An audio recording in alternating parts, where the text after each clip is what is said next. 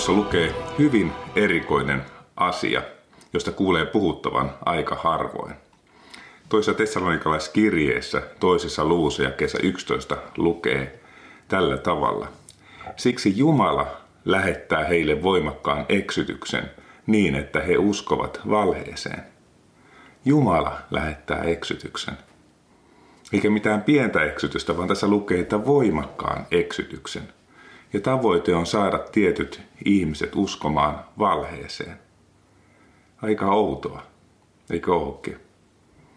Tämä voi olla jae, joka saattaa häiritä meitä. Tässä on vielä yksi tärkeä sana. Lause alkaa sanalla siksi. Siksi Jumala lähettää voimakkaan eksytyksen. Mihin tämä siksi-sana viittaa? Tutkitaan nyt yhdessä tarkemmin, mistä tässä on oikein kyse.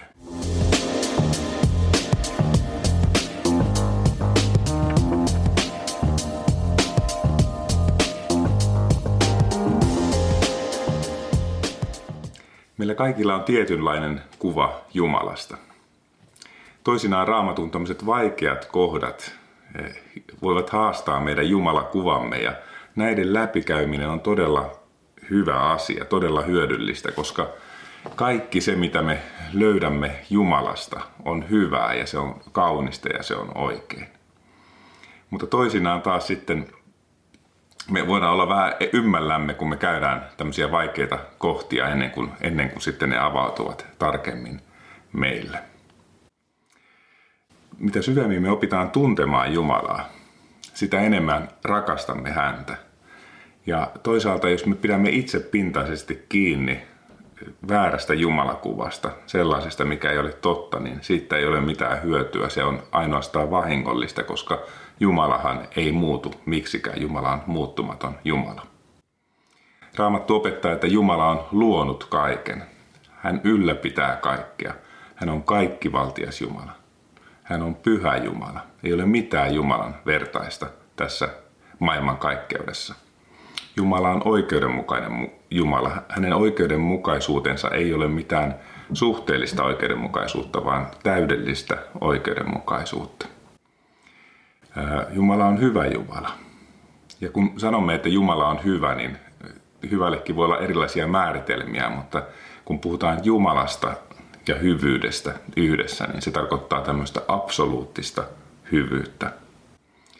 Ja Raamattu opettaa edelleen Jaakobin kirjeessä luussa 1 ja kesä 17, että jokainen hyvä anti ja jokainen täydellinen lahja tulee ylhäältä, valojen isältä, jonka luona ei ole muutosta eikä varjoakaan vaihtelusta. Eikä Jumala on muuttumaton Jumala. Hän ei ailahtele ja hän toimii aina hyvän tahtonsa mukaisesti. Hän antaa vain hyviä ja täydellisiä lahjoja. Raamattu opettaa, että Jumala on uskollinen Jumala. Vaikka me olisimme uskottomia, niin Jumala pysyy uskollisena. Johannes kirjoittaa ensimmäisessä Johanneksen kirjeessä, että Jumala on rakkaus. Ei pelkästään, että Jumala rakastaa, vaan että Jumalan olemus on rakkaus. Jumala on rakkaus. Ja edelleen Raamattu opettaa, että Jumala on vanhurskas. Vanhurskas sana on vähän outo sana, mutta kun me sanotaan, että Jumala on vanhurskas, niin me voitaisiin kääntää se sillä tavalla, että Jumala tekee kaiken aina oikein. Sitä tarkoittaa vanhurskas tässä yhteydessä. Miten sitten tämä toisen tessalonikalaiskirjeen toisen luvun raamatun kohta on ymmärrettävissä, jossa sanotaan, että Jumala lähettää voimakkaan eksytyksen. Miten tämä on sovitettavissa meidän Jumalakuvaamme? Otetaan selvää.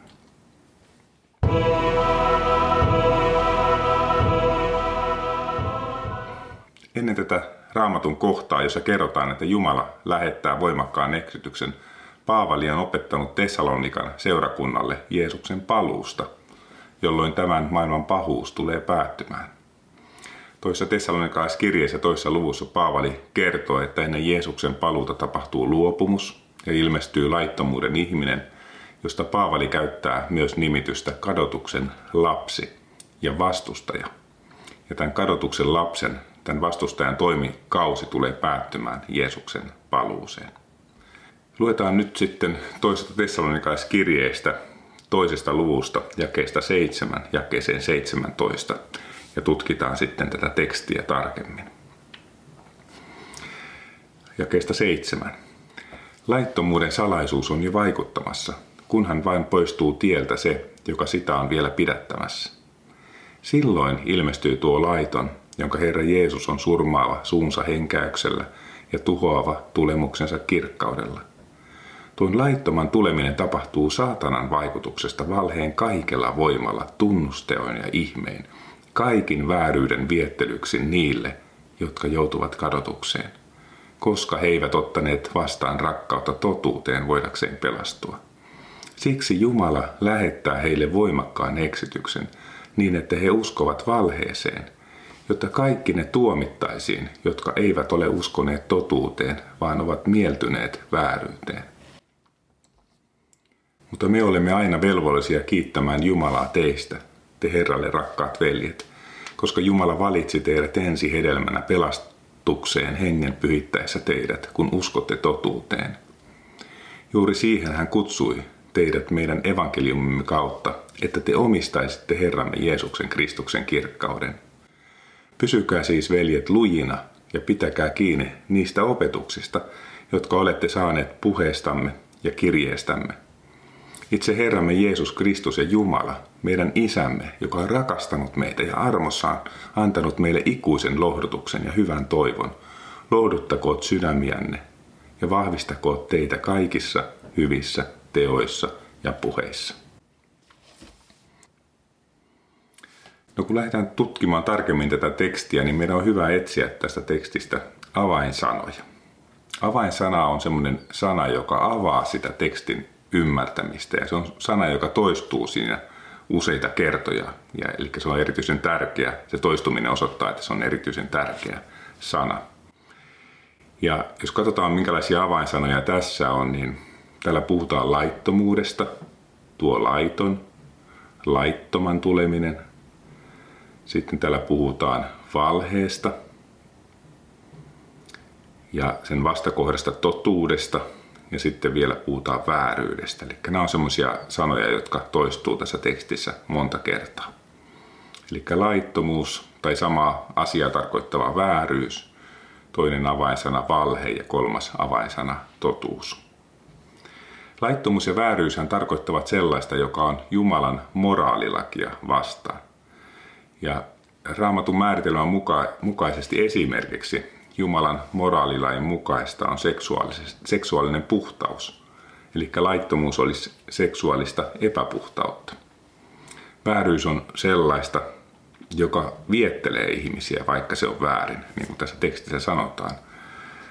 Ja kesä kymmenen kaikin vääryyden viettelyksi ja ovat mieltyneet vääryyteen. Eli jollain tavalla vääryys viettelee ihmisiä. Valhe tarkoittaa sanakirjan määritelmän mukaisesti tahallista, totuuden vastaista, erehdyttävää, perätöntä väittämää. Ja raamatun mukaan hengelliset valheet vääristävät totuutta siitä, mikä on evankeliumi ja kuinka kristityn tulisi elää tätä elämää. Juudaksen kirjeessä, eli Juudaksen kirjeenä on kirjoittanut Jeesuksen velipuoli, niin siellä sanotaan muun muassa, että seurakunnan sekaan on pujahtanut ihmisiä, jotka kääntävät Jumalan armon irstaudeksi. Tämä on jae neljä. Tämä on esimerkki valheesta. Totuus on tämän tekstin mukaan jotain sellaista, jota voidaan rakastaa ja johon voidaan uskoa.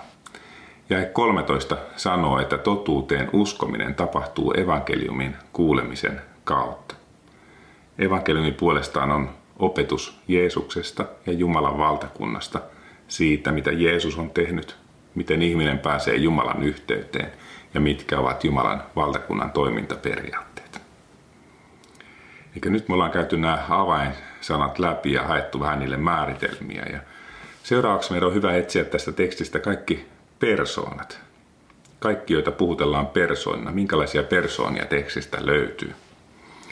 No ensinnäkin tässä on Herra Jeesus, Jumala, Isämme. Sitten puhutaan saatanasta ja sitten puhutaan tuo laiton, jota Sama luvun, luvun aiemmissa jakeissa Paavali on kutsunut laittomuuden ihmiseksi, eli tässä on kyseessä ihminen. Kadotuksen lapsi tai vastustaja. Sitten puhutaan kahdesta ihmisryhmästä. Tässä on ihmisryhmä, jota puhutellaan he. Nämä ovat ihmisiä siis, jotka seuraavat tuota laitonta.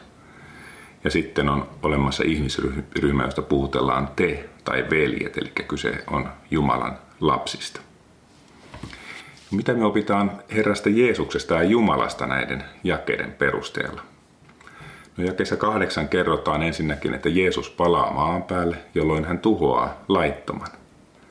Jakeessa 11 on tämä, mitä, mikä on meidän tutkimuksen alla, tämä Jumala lähettää voimakkaan eksytyksen, tämä, tämä kohta, johon palataan kohta tarkemmin. Ja sitten jakeessa 16 sanotaan, Herramme Jeesus Kristus ja Jumala, meidän Isämme, joka on rakastanut meitä ja armossaan antanut meille ikuisen lohdutuksen ja hyvän toivon. No sitten mitä me opitaan laittomasta, joka ilmestyy. Ensinnäkin miksi hän ilmestyy. Tässä sanotaan, että hän ilmestyy saatanan vaikutuksesta, eli tämmöisen yliluonnollisen voiman vaikutuksesta, persoonallisen voiman vaikutuksesta. Ja kenelle hän ilmestyy? Tässä sanotaan, että niille, jotka joutuvat kadotukseen.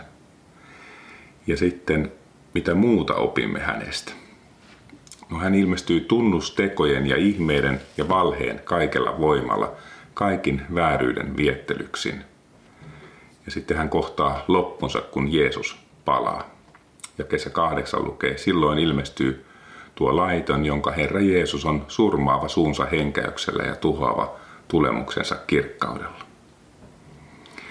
No sitten tässä puhuttiin kahdesta ihmisryhmästä ja kootaan vielä yhteen nämä, mitä me opitaan näistä kahdesta ihmisryhmästä. No molemmat ihmisryhmät ovat kuulleet evankeliumin. Mutta tämä toinen ihmisryhmä ei ole ottanut vastaan rakkautta totuuteen. Eli he eivät ole kiinni todellisuudessa. He ovat irti todellisuudesta. Eivät ole ottaneet vastaan rakkautta totuuteen. Tämä ihmisryhmä on mieltynyt vääryyteen, uskovat tähän saatanan valheeseen, joutuvat Jumalan voimakkaan eksytyksen pauloihin ja lopulta he joutuvat tuomittaviksi kadotukseen. Tämä on se heidän iänkaikkinen kohtalonsa. Sitten taas tämä toinen ihmisryhmä. He ovat kuulleet myös siis evankeliumin ja he ovat uskoneet totuuteen. Eli he ovat kiinni todellisuudessa he ovat uskoneet evankeliumiin. He eivät ole mieltyneet vääryyteen, eivätkä usko saatanan valheeseen. Jumalan eksytys ei myöskään vaikuta heihin. He eivät joudu kadotukseen, vaan pelastuvat, saavat ikuisen lohdutuksen ja hyvän toivon ja heitä kehotetaan pitämään kiinni apostolien opetuksesta. Eli nyt me ollaan käyty tosiaan nämä avainsanat läpi ja sitten nämä kaikki persoonat läpi, mitä tässä tekstissä esiintyy. Ja sitten voidaan mennä tulkitsemaan tarkemmin tätä tekstiä. Jos puhutaan tästä eksytyksestä ensiksi, niin tässä ensiksi sanotaan, että tämä laittoman tuleminen tapahtuu saatanan vaikutuksesta jakeessa 9. Ja sitten jakeessa 11 sanotaan, että Jumala lähettää voimakkaan eksytyksen. Onko tässä kyseessä kaksi eri eksytystä vai opettaako Paavali samasta tapahtumasta? No, tässä on kyseessä selvästi sama tapahtuma. Tässä puhutaan koko ajan samasta ihmisryhmästä, joka on tämän eksytyksen kohteena ja ajasta ennen Jeesuksen paluuta, juuri ennen Jeesuksen paluuta. Ja, kun kysytään, että miksi tämä eksytys tulee, niin siihen voidaan vastata sanomalla, että se on saatanan vaikutusta – mutta samalla voidaan vastata, että Jumala lähettää sen eksytyksen. Ja tämä on ymmärrettävissä niin, että Jumala käyttää saatanaa välikappaleena eksytyksen toteuttamisessa. Vastaavia kohtia on raamatussa muitakin. Esimerkiksi ensimmäisessä aikakirjassa luvussa 21 ja kesä 1 lukee tällä tavalla. Saatana nousi Israelia vastaan ja yllytti Daavidin laskemaan israelaisten lukumäärän kun taas samasta tapahtumasta toinen Samuelin kirja Luku 24 ja 1 kertoo tällä tavalla. Herran viha syttyi taas Israelia kohtaan ja hän yllytti Daavidin kansaa vastaan sanoen, mene ja laske Israel ja Juuda. Eli samasta tapahtumasta toisessa sanottiin, että saatana nousi Israelia vastaan ja toisessa ja yllytti Davidin laskemaan israelaisten lukumäärän. Ja sitten toisessa kohdassa sanottiin samasta tapahtumasta, että Herra yllytti Davidin kansaa vastaan sanoen, mene ja laske Israel ja Juuda. Tämä osoittaa Jumalan kaikki valtiuden ja sen, että Jumalalla on suunnitelma, jota hän toteuttaa päämääränsä saavuttamiseksi. Ja hän laittaa myös pahan palvelemaan suunnitelmaansa. Jumala on kaiken yläpuolella. Hän on kaikki valtias Jumala. Hän hallitsee kaikkea, kaikkialla ja koko ajan. Ja tämä on jotain semmoista, mikä on meidän tosi tärkeä niin kuin sisäistää, tämä Jumalan kaikki valtios. Tämmöisiä muitakin esimerkkejä raamatussa on paljon, jossa Jumala laittaa pahan palvelemaan päämääräänsä. Esimerkiksi Jeesus sanoo Pietarille Luukas 22 ja 31, 32. Siimon, Siimon, saatana on tavoitellut teitä valtaansa seuloakseen teitä niin kuin viljaa. Mutta minä olen rukoillut puolestasi, ettei uskosi raukeasi tyhjiin. Ja kun olet palannut takaisin, vahvista veljiäsi. Eli saatana ei pystynyt kiusaamaan opetuslapsia ilman Jumalan lupaa. Jeesus olisi tietenkin pystynyt estämään sen saatanan kiusauksen ja Pietarin lankeemuksen, mutta, mutta hän ei estänyt niitä. Mutta hän rukoili Pietarin puolesta, ettei Pietarin usko raukeaisi tyhjiin. Ja tämän kautta hän vahvisti Pietarin uskoa ja eli toisin sanoen auttoi Pietaria kasvamaan hengellisesti. Ja sen kautta taas Pietari pystyi auttamaan toisia Jeesuksen seuraajia kasvamaan hengellisesti. Tällä tavalla Jeesus käytti pahaa tämän hyväkseen Pietarin kasvattamisessa. Edelleen Jopin kirjassa saatana aiheuttaa Jopille tavattoman paljon koettelemuksia ja kaikki näihin hän joutuu kuitenkin pyytämään Jumalalta luvan. Ja voit vaikka tutkia vielä sitä Jopin kirjan kahdeksatta jaetta ensimmäisestä luvusta, että, että miten tämä kaikki saa alkunsa, niin, niin ymmärrät sen Jumalan kaikki valtioiden. Mä en sitä nyt lue tässä näin, että jätän sen verran sen oman aktiivisuuden varaan tämän kohdan. Mutta Jopin koettelemusten kautta Jumala on tuonut paljon hyvää maailmaan. Ensinnäkin Job oppi tuntemaan Jumalan syvemmin. Ja taas kun iankaikkisuuden näkökulmasta ajattelee sitä Jopin elämää, niin siellä hän, hän menetti ne kymmenen lastaan, mutta siellä ne lapset oli, on tallessa, tai oli tallessa Herran luona ja odotti, että Job jonain päivänä tulisi myös sinne Herran luokse. Ja sitten tämä Job, Jopin kirja on lohduttanut miljoonia ja miljoonia kärsiviä kristittyjä. Eikä sillä ollut tosi suuri merkitys. No palataan takaisin tähän toisen tessalonikalaiskirjeen toisen luvun tekstiin. Mitä muuta me opimme tästä eksityksestä? Tässä jakeessa seitsemän sanotaan, että laittomuuden salaisuus on jo vaikuttamassa. Jo ennen kuin tämä ennen Jeesuksen paluuta tapahtuva laiton ilmestyy, tämä viimeinen laiton ilmestyy, niin samanlaista vaikutusta on yhteiskunnassa jo aikaisemmin. Ja kyseessä on siis meidän keskellämme nyt jo olevasta todellisuudesta. Tämä salaisuus, laittomuuden salaisuus, kun tässä käytetään tätä salaisuussanaa, niin se viittaa siihen, että kyse ei ole inhimillisestä lähtöperästä tälle laittomuudelle, vaan pimeyden voimasta, persoonallisesta pimeyden voimasta, joka toimii täällä taustalla. Ihmiset, jotka lankeavat tähän, eivät edes ymmärrä sitä lähdettä, minkä vallassa he ovat. Siksi Paavali käyttää nimitystä salaisuus. Sitten tuo laittoman tuleminen tapahtuu saatanan vaikutuksesta valheen kaikella voimalla tunnusteon ja ihmeen, kaikin vääryyden viettelyksin, jakeet 9 ja 10. Eli valheen kaikella voimalla ja kaikki vääryyden viettelyksin, niin eli tämä on hyvin monimuotoista. Tämä ei ole pelkästään yhtä valhetta, vaan montaa valhetta. Se tulee monella tavalla ja perimmäinen asia on se, että se jollain tavalla tarjoaa ihmisille jotain, mikä viettelee, mutta on moraalisesti väärin. Sitten tekstissä puhutaan tunnusteosta ja ihmeistä, eli eksytyksessä voi siis olla jotain, joka, jonka seurauksena osa ihmisistä kokee, että tämän täytyy olla Jumalasta, koska tapahtuu tämmöisiä tunnustekoja ja ihmeitä, vaikka tässä on jotain moraalisesti väärin. Jeesushan puhuu paljonkin vääristä profeetoista, ja, jotka tulevat lampaiden vaatteissa, mutta ovat sisältä raatelevia susia. Ja sitten hän sanoo, että hedelmästä te tunnette heidät. Siitä hedelmästä, mitä he kantaa. Eli kun vääriä opettajia ja profeettoja katsoo, ja yleensäkin opettajia ja profeettoja, niin kannattaa verrata heitä Jeesukseen. Voit kysyä itseltäsi, että toimisiko Jeesus noin tuossa tilanteessa? Tekisikö Jeesus kompromissia Jumalan sanan kanssa? Pyrkisikö Jeesus mielistelemään ihmisiä, tavoittelemaan ihmiskunniaa?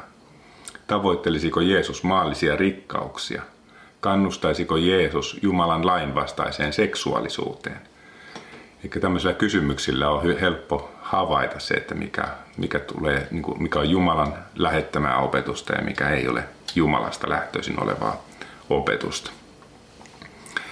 Ja kesä 15 kehotetaan vielä pitämään lujina kiinni apostolien opetuksesta, joka on siis yhteydessä totuuteen. Pietari kirjoittaa toisessa Pietarin kirjeessä luussa 2 jakeessa yhdestä kolmeen tällä tavalla. Israelin kansan keskuudessa esiintyi kuitenkin myös vääriä profeettoja. Samoin on teidänkin joukossanne oleva vääriä opettajia, jotka puljettavat keskuuteenne salaa turmiollisia harhaoppeja, kieltävätpä Herrankin – joka on ostanut heidät ja tuottavat itselleen äkillisen tuhon. Moni lähtee seuraamaan heidän irstauksiaan ja heidän takiaan totuuden tie tulee häväistyksi. Ahneudessaan he valheellisin sanoin pyrkivät hyötymään teistä, mutta heille muinoin langetettu tuomio on yhä voimassa. Heidän tuhonsa ei torku. No, palataan tähän Jumalan osuuteen. Miksi Jumala lähettää eksytyksen? Eikö Jumala yritä saada ihmisiä niin kuin uskomaan totuuteen ja saa pääsemään kiinni totuudesta? Miksi Jumala lähettää eksytyksen? Tässä lukee, että he eivät ottaneet vastaan rakkautta totuuteen voidakseen pelastua. Sitten tässä lukee, että he eivät ole uskoneet totuuteen, vaan ovat mieltyneet vääryyteen. Eli he ovat kuulleet jo totuuden, mutta se ei kelpaa heille ja he ovat mieltyneet vääryyteen. Heitä miellyttää vääryys. He eivät rakasta totuutta.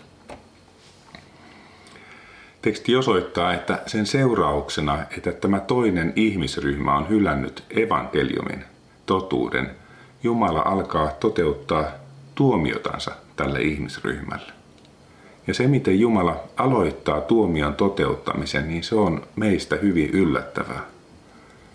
Jumala lähettää heille voimakkaan eksytyksen. Perimmäinen syy on siis ihmisen omassa tahdossa. Ihminen ei sisimmässään tahdo totuutta, koska totuus rajoittaisi vääryyden viettelystä. Rajoittaisi heidän himojaan. He haluavat antaa periksi tälle viettelykselle ja ainoa tapa antaa periksi on hylätä totuus tai muunnella totuutta. Alkuvaiheessa varmasti omatunto ilmoittaa, että tämä on väärin, mutta kun valhetta toistaa riittävän pitkään, siitä alkaa itse uskoa sitten siihen ja omatunto paatuu sen seurauksena.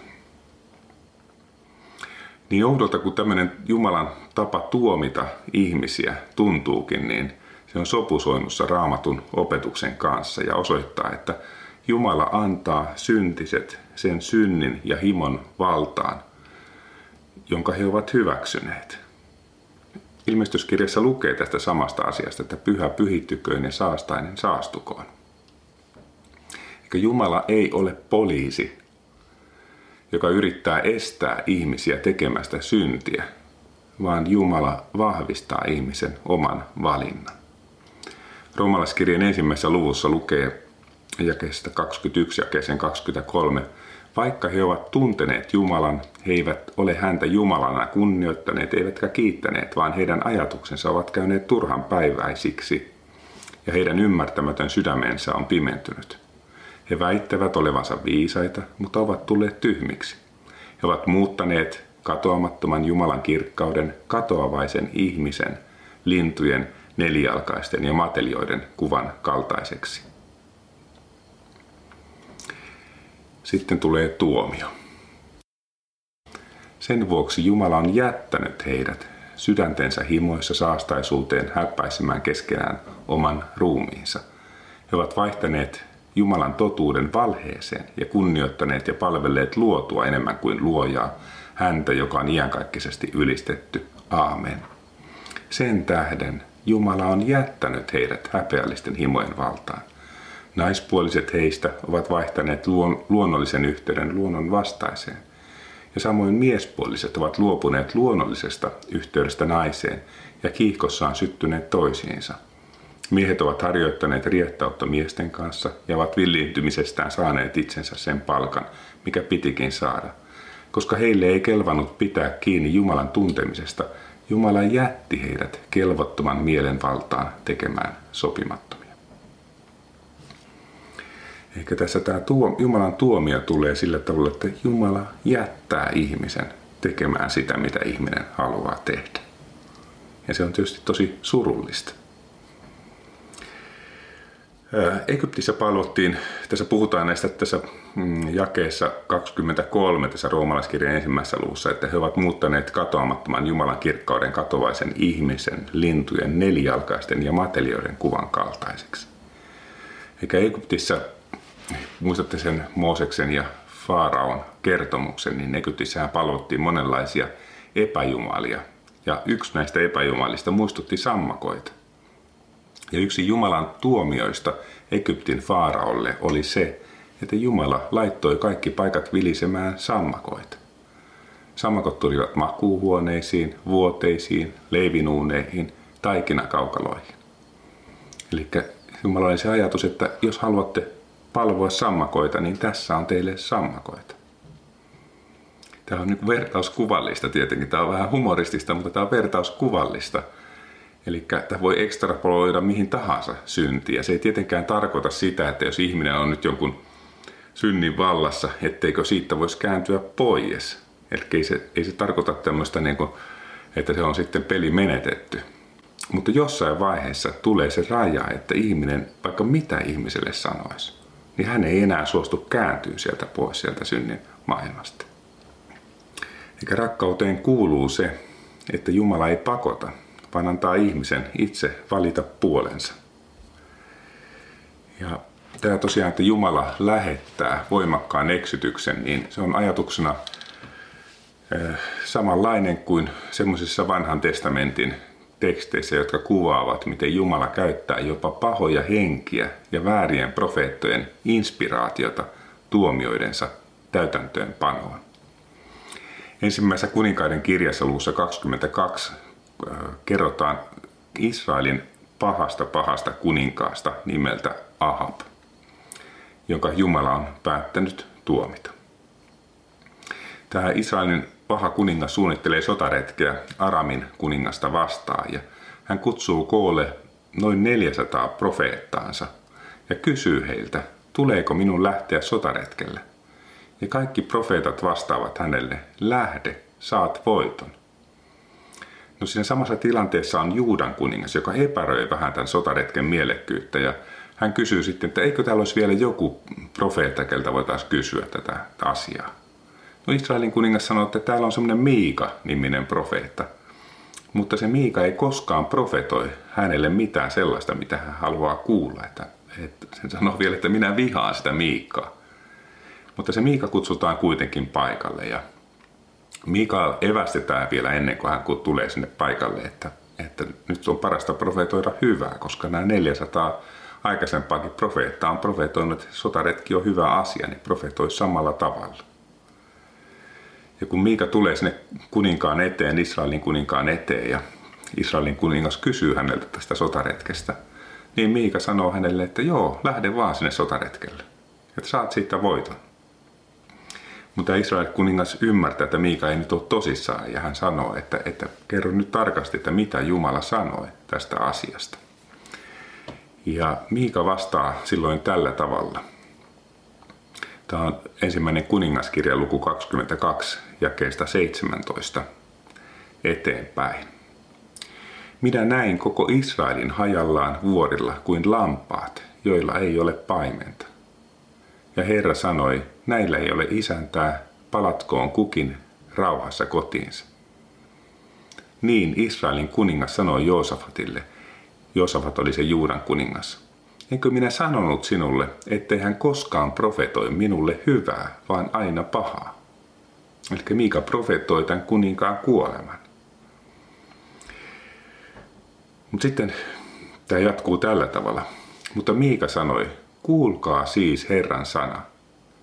Minä näin Herran istuvan valtaistuimellaan ja taivaan koko sotajoukon seisovan hänen luonaan, hänen oikealla ja vasemmalla puolellaan. Ja Herra kysyi, kuka viekottelisi Ahabin lähtemään sotaan, että hän kaatuisi Kileadin raamotissa? Yksi sanoi yhtä, toinen toista. Silloin tuli eräs henki, joka asettui seisomaan Herran eteen ja sanoi, minä viekoittelen hänet. Herra kysyi siltä, miten? Henki vastasi, minä lähden sinne ja menen valheen hengeksi kaikkien hänen profeettojensa suuhun. Silloin Herra sanoi, saat viekotella, sinä pystyt siihen, mene ja tee niin. Ja nyt katso, Herra on pannut valheen hengen kaikkien näiden sinun profeettojesi suuhun. Herra on päättänyt, että sinun osaksesi tulee onnettomuus. Ja Israelin kuningas Ahab sitten kuolee tässä taistelussa. Eli Jumala, Jumala oli päättänyt tuomita tämän Ahabin ja hän lähetti valheen hengen Ahabin 400 profeetan suuhun. Ahab sai kuulla heiltä sitten, mitä hän tahtoi kuulla. Ja vaikka Miika kertoi hänelle, että miten asiat todellisuudessa ovat, niin se ei saanut häntä muuttamaan enää hänen mieltään. No, muutaan sitten vielä pelastuksesta.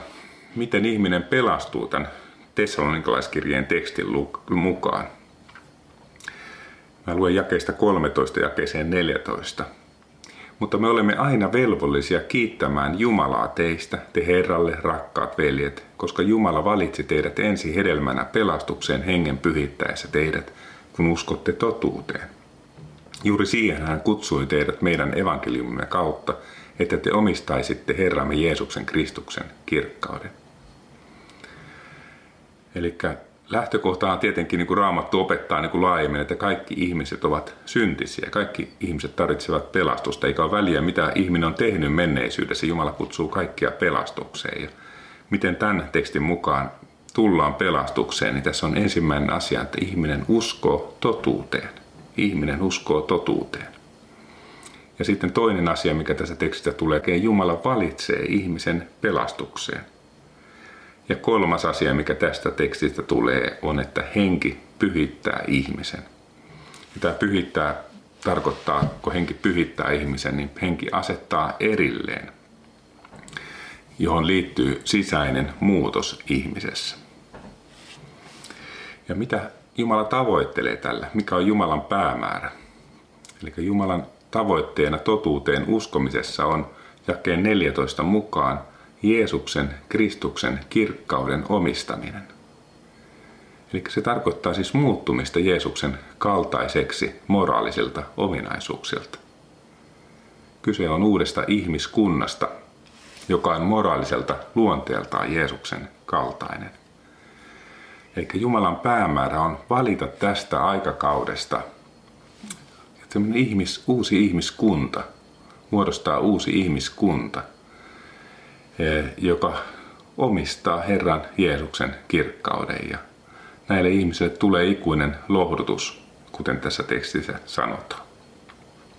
Tästä samasta asiasta apostoli Johannes kirjoittaa ensimmäisen Johanneksen kirjeessä luussa kolme, jakeessa yhdestä kolmeen.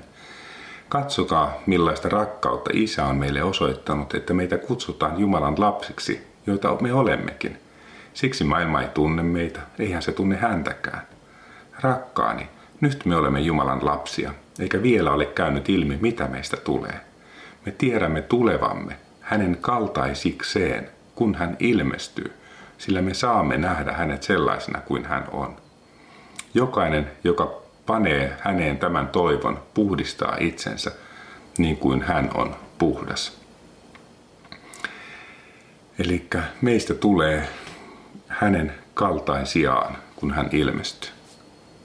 Eikö ole hieno juttu? Mä voin just jonkun Facebookin seinältä tämmöisen, tämmöisen ää, julisteen, missä luki, että, että taivas on täynnä armahdettuja syntisiä. Mutta se ei pidä paikkaansa, koska taivas on täynnä ihmisiä, jotka ovat Jeesuksen kaltaisia. Hyviä ihmisiä. He ovat olleet joskus syntisiä. He ovat saaneet armon. Mutta on tärkeää nähdä se lopputulema, että me, niin kuin synti ei kuulu normaalisti siihen Jumalan tarkoittamaan ihmiskuntaan. No sitten tämä meidän tutkimamme raamatun kohta päättyy kehotukseen pysyä kestävinä uskossa. Ja kesä 15 pysykää siis veljet lujina ja pitäkää kiinni niistä opetuksista, jotka olette saaneet puheestamme ja, tai kirjeestämme. No yhteenveto ja sovellus tästä kaikesta, mitä me ollaan käyty läpi. Mitä me opitaan ensinnäkin Jumalasta tästä tekstistä? No me voidaan sanoa, että Jumala ei ole poliisi. Jumala ei ole poliisi. Jos ihminen haluaa tehdä syntiä, niin Jumala sanoo, että tee vaan. Ja se on tärkeää niin kuin ymmärtää, että Jumala antaa ihmiselle tilaa tehdä moraalisia valintoja. On mahdotonta, että Jumala pakottaisi ihmiset toimimaan tietyllä tavalla vapaaehtoisesti. Ja taas vapaaehtoisuus kuuluu tämmöiseen persoonien väliseen rakkaudelliseen suhteeseen. Sitten Jumala on kaikki valtias Jumala.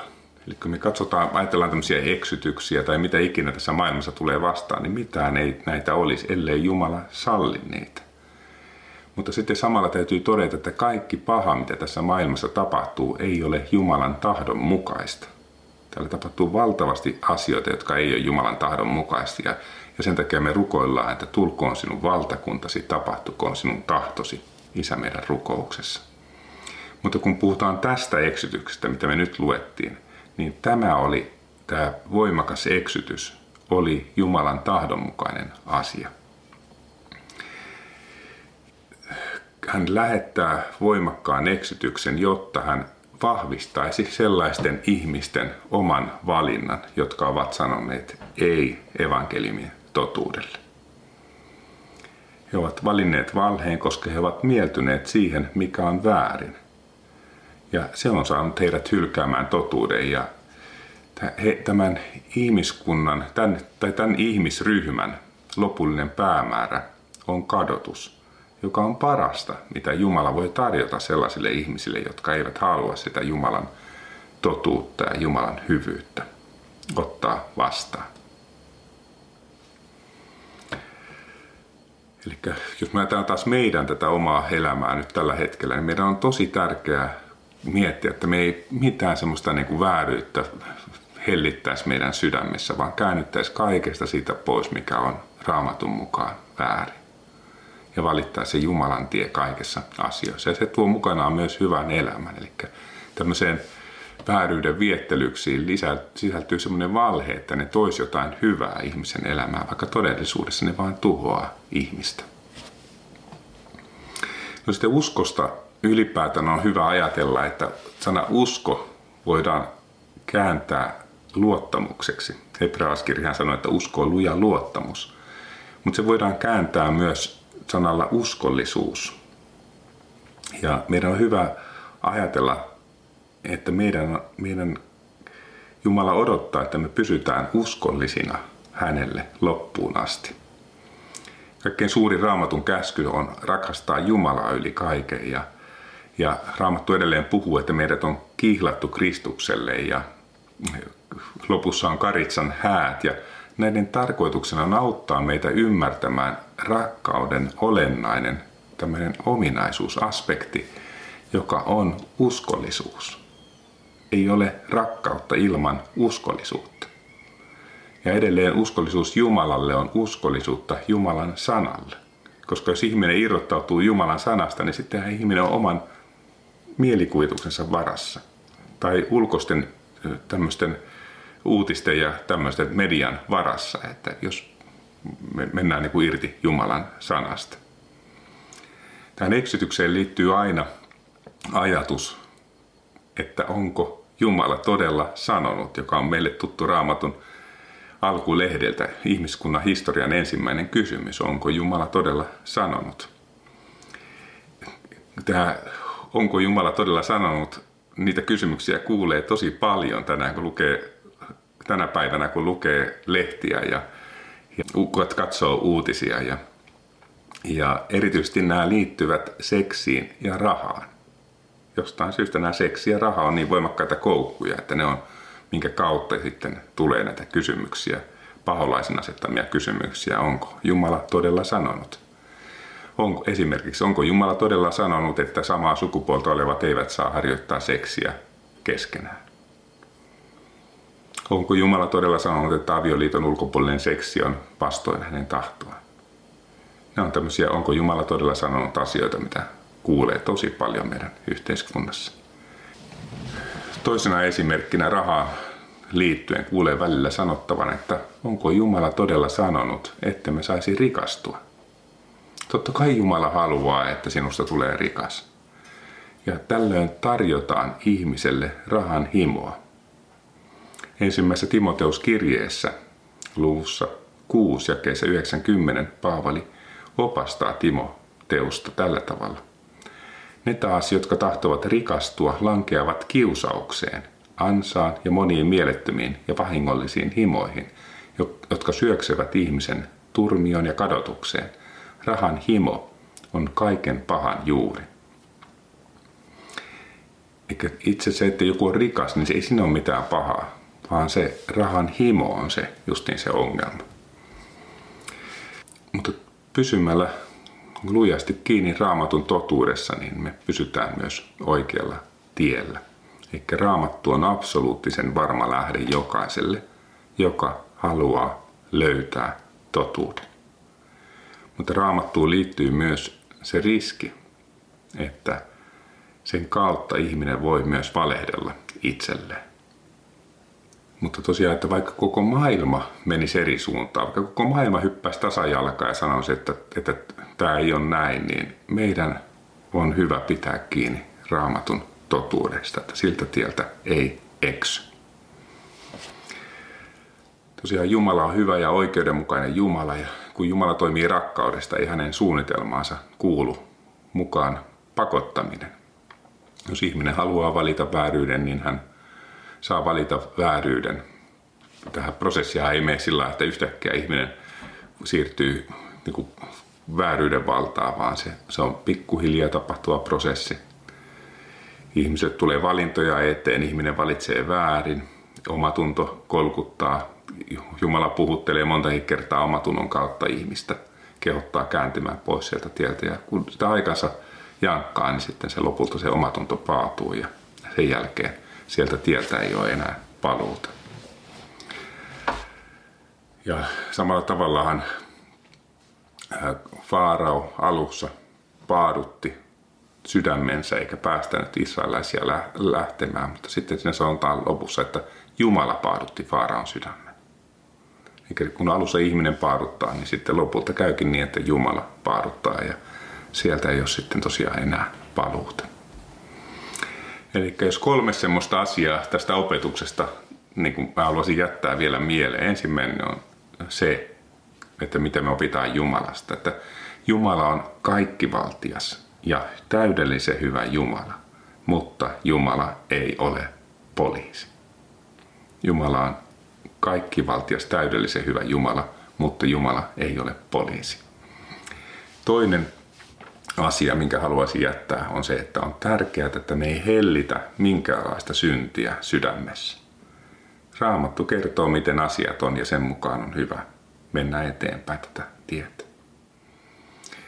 Ja kolmas asia, mitä haluaisin jättää mieleen, on se, että kukaan ihminen ei missaa taivasta hiuskarvan varassa.